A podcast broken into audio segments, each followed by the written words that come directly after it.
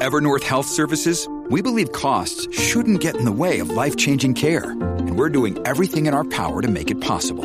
Behavioral health solutions that also keep your projections at their best? It's possible. Pharmacy benefits that benefit your bottom line? It's possible.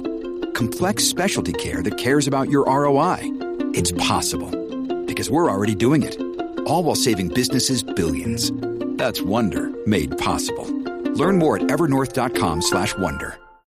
When you need mealtime inspiration, it's worth shopping Kroger, where you'll find over 30,000 mouthwatering choices that excite your inner foodie. And no matter what tasty choice you make, you'll enjoy our everyday low prices, plus extra ways to save, like digital coupons worth over $600 each week. You can also save up to $1 off per gallon at the pump with fuel points. More savings and more inspiring flavors make shopping Kroger worth it every time. Kroger, fresh for everyone. Fuel restrictions apply.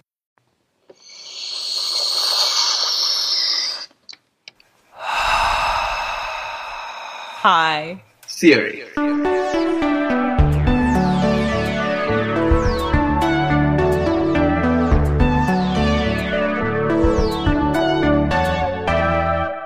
Welcome to High Theory. In this podcast, we get high on the substance of theory. I'm Kim Adams. And I'm Saronik Bosu. We are two tired academics trying to save critique from itself. This fall, High Theory is participating in the Humanities Podcasting Symposium, organized by the Humanities Podcast Network. If you are a podcaster or avid listener, we invite you to contribute too. We are looking for presentations on podcasting in the humanities in all shapes and forms, on audiences, teaching, learning, equity, accessibility, knowledge production, and everything else. The symposium will be held entirely virtually on October 15 and 16, 2021. Find details about the Humanities Podcast Network, as well as our full call for contributors for the symposium at humanitiespodnetwork.org. That's humanitiespodnetwork.org. Hello, and welcome to today's episode, which is titled Experimental Life. Our guest today is Travis Lau. And Travis, I'm going to ask you to introduce yourself. Sure. Uh, my name is Travis Chi Wing Lau. I am currently an assistant professor of English at Kenyon College. Uh, I work in 18th and 19th century British literature, health humanities, and disability studies. Uh, and my pronouns are he, him, his. Thank you so much for coming to talk to us. Yes, it's great. I'm so glad that we're getting to chat about all things experimental and particularly Frankenstein. So, what the heck is experimental life, Travis? That is a very good question, and uh, really the question I began with uh, with the course that had the same name when I was at UT Austin as a postdoc. I wanted to teach a literature and science course, um, and I I was really resistant to kind of teaching a course that was sort of an introduction of the history of science from uh, medieval to contemporary. And I just I felt like it was an opportunity to really think about things that matter to me. One of which was uh, my reservations about CRISPR and gene editing, it had occurred to me that an opportunity here to turn to history to think about these questions about what constitutes life and what the experiments on life were and how those debates get worked out over time such that we're still dealing with them uh, in our contemporary moment. So when you designed the course, did you to preface these discussions, did you also discuss like a genealogy of the idea of life some life is something that can be experimented on? Yes. So I essentially the course was designed where I wanted to think about the concept of the homunculus or this kind of proto life form that then becomes sort of played out through texts like Shelley's Frankenstein yeah. or its predecessor, uh, Erasmus Darwin's The Temple of Nature. I'm trying to think about this imagination of life as a kind of animate force and that which can be experimented upon or manipulated, how that gets worked out in Shelley's novel, which is a response to Erasmus Darwin's thinking, as well as some of the debates at the time over what constituted life or how we even describe something as living and or dead when we were talking about this episode, uh, I told you that I'm going to also be teaching Frankenstein, which is, you know, I've already done those lectures, and we we did talk about you know something that I also see in your course description, which is the vitality debates. Yes, and they, I think, my students were really enthused about this debate that was happening uh, between uh, you know people like Lawrence and Abernethy and about this whole idea of life is something. Is it uh, is it like a very special organization of the parts? Is it more than the sum of the parts? So um, could could i ask you to you know before we move on could i ask you to kind of gloss a the idea of the homunculus uh, for our listeners and also maybe a bit about the vitality debates which i think you also kind of talk about I know less about the homunculus tradition beyond sort of its uh, alchemical history and its relationship to a series of kind of mystical traditions, as well as what we might think of as proto scientific traditions, of essentially this notion of a proto human that, in its most essential form, is uh, that which can be acted upon to become ultimately what we understand as life. So there was this belief, right, that you could essentially get a, a kind of uh, preformed human that was the sort of essentialized human form that you could nurture or grow into full life. And it became something that uh, a lot of alchemists and medieval thinkers were interested in trying to control or to experiment with. But by the time we get to the uh, late 18th and early 19th century, uh, we have this anxiety about what actually constitute constitutes life. And I'm thinking right. precisely with the debate you're you're you're referring to between Abernethy and Lawrence. Abernethy was Lawrence's teacher, and Abernethy had this. Uh, was very committed to trying to reconcile science and religion or spirituality, and had always held the belief that life in and of itself was a kind of force that pervaded and permeated the body such that it worked alongside bodily function. So, this is often referred to at the time as vitalism, this kind of force of energy that yeah. pervaded all things, and that if you could control it, you could effectively control life itself, or as Shelley's Frankenstein wants to play with, reanimate the dead. Lawrence, on the other hand, was completely uninterested in this and fully believed that the life was reducible to mechanical and physical function. On that note of what life is, or like kind of delving into the nature of life as situated in this historical debate, but also what your course is doing is thinking in those terms about technologies that we are possibly grappling with right now and we are also looking forward to. I will ask you my next question, which is how do we use experimental life?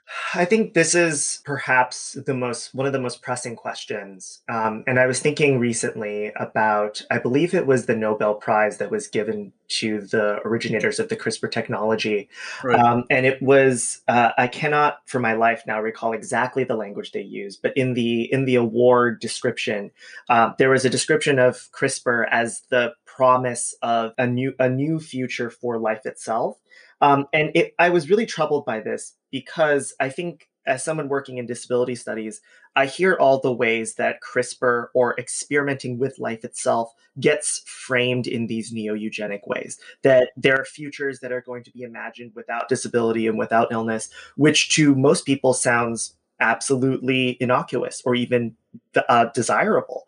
But I think I sometimes will put it bluntly to people, and, and it can be unsettling to them. But when I say if that were true, I would not be here. I would not exist because essentially I would have been screened out or eliminated in advance of my coming into the world.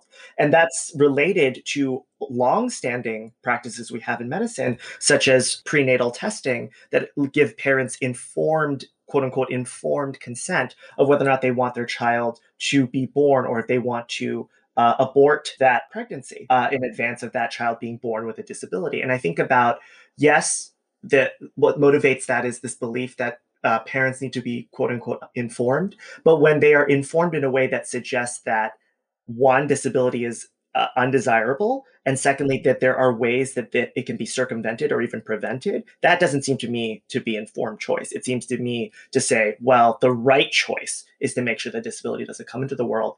And CRISPR CRISPR seems to say, well, we can do that at the genetic level. Yeah, and also you know that violence is definitely there in the you know when you say gene editing, and that violence is there in the word editing itself. I think. Yes so let me ask you a follow up question, which is how would you place the idea of the life examined or the examined life together with the life experiment or the you know experimental life as i as i think through that question my instinct is to think about how in the model of a life examined the very notion of life itself is presumed, right? That these are a set of conditions in which you are born into or live through, um, and that you need to think about your relationship to those conditions or relations that you have with other people and environments.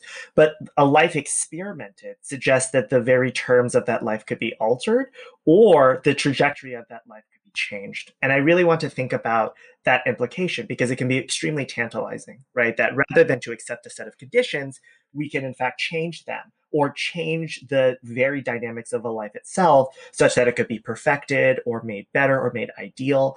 I, uh, I think about a lot um, the conversations around what a quote unquote a good life is and it's described in very particular ways. And with the rise of something like, like experimentation on a genetic level or what we might think of as more advanced technologies that might alter life itself i wonder if even a conversation about a good life starts to have certain other forms of cultural and social expectations for what per, a, a, life perfected might look like rather than yeah. good. Yeah, yes, absolutely. And this is, again, to go back to Frankenstein, because that seems to be our key text here.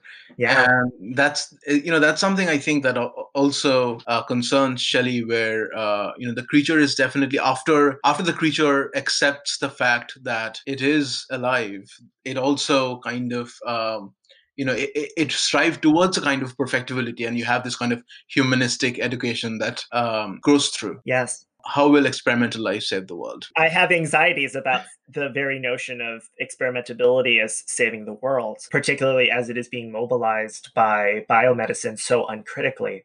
Um, not, that's not to say that bioethical work is not happening but the way that it is described um, especially as we we talked about earlier just a moment ago about even the language of editing as suggesting that there are people who can adjudicate what is worth purging or fixing or correcting who gets to make those decisions. That seems to be something i don't hear enough people especially in a biotech or in biomedicine really thinking seriously especially because so much of science wants to disavow its connection to the cultural and the social and i, I really want to think about okay if we're going to say these forms of technology can save the world. I think it can, but my way of maybe reframing that question is who gets to be part of the discussion in terms of what constitutes that saving? What does right. salvation look like? If salvation means people like myself who identify as disabled no longer exist, that doesn't sound like salvation to me.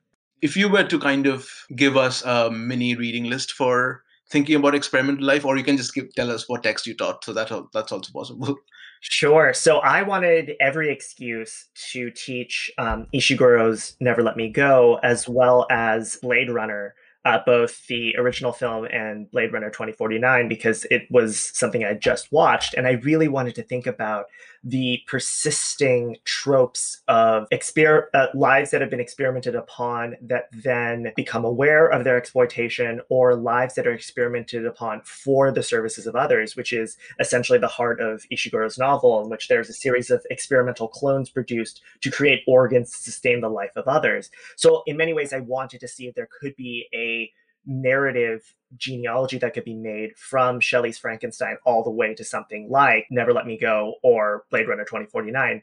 Uh, we also looked at the film Ex Machina, which deals with these questions in perhaps disturbing, uh, with a disturbing literalness, and really sort of thinking about, you know, uh, artificial life forms and whether or not they uh, deserve to be understood as living on their own terms or still even though they can mimic or uh, emulate the living are actually still machines. So we we uh, we looked at that. We also read Wells's The Island of Dr. Moreau, which is all about again the experimentation on uh, essentially beasts to make them into humans, and this a notion of uh, experimentation and the debates at the time over vivisection or the use of living animals for experimentation. I think it's very telling to me that there was uh, such a turn to the literary as a way of dealing with the more ethical questions that are raised by those scientific practices. The kind of untamable creatures of science always find their ways and appear Absolutely. in literary texts.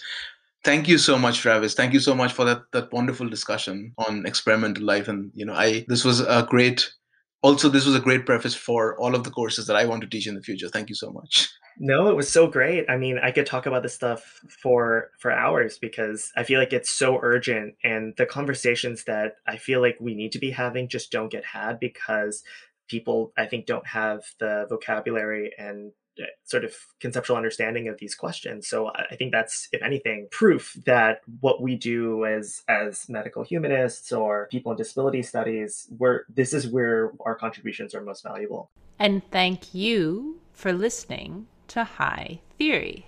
If you like our podcast, please review and subscribe on Spotify, iTunes, Patreon, or wherever you get your podcast fix. Saronik Bosu manages our social media presence. Owen Quinn composes our theme music, and Kim Adams and Saronik Bosu edit our audio.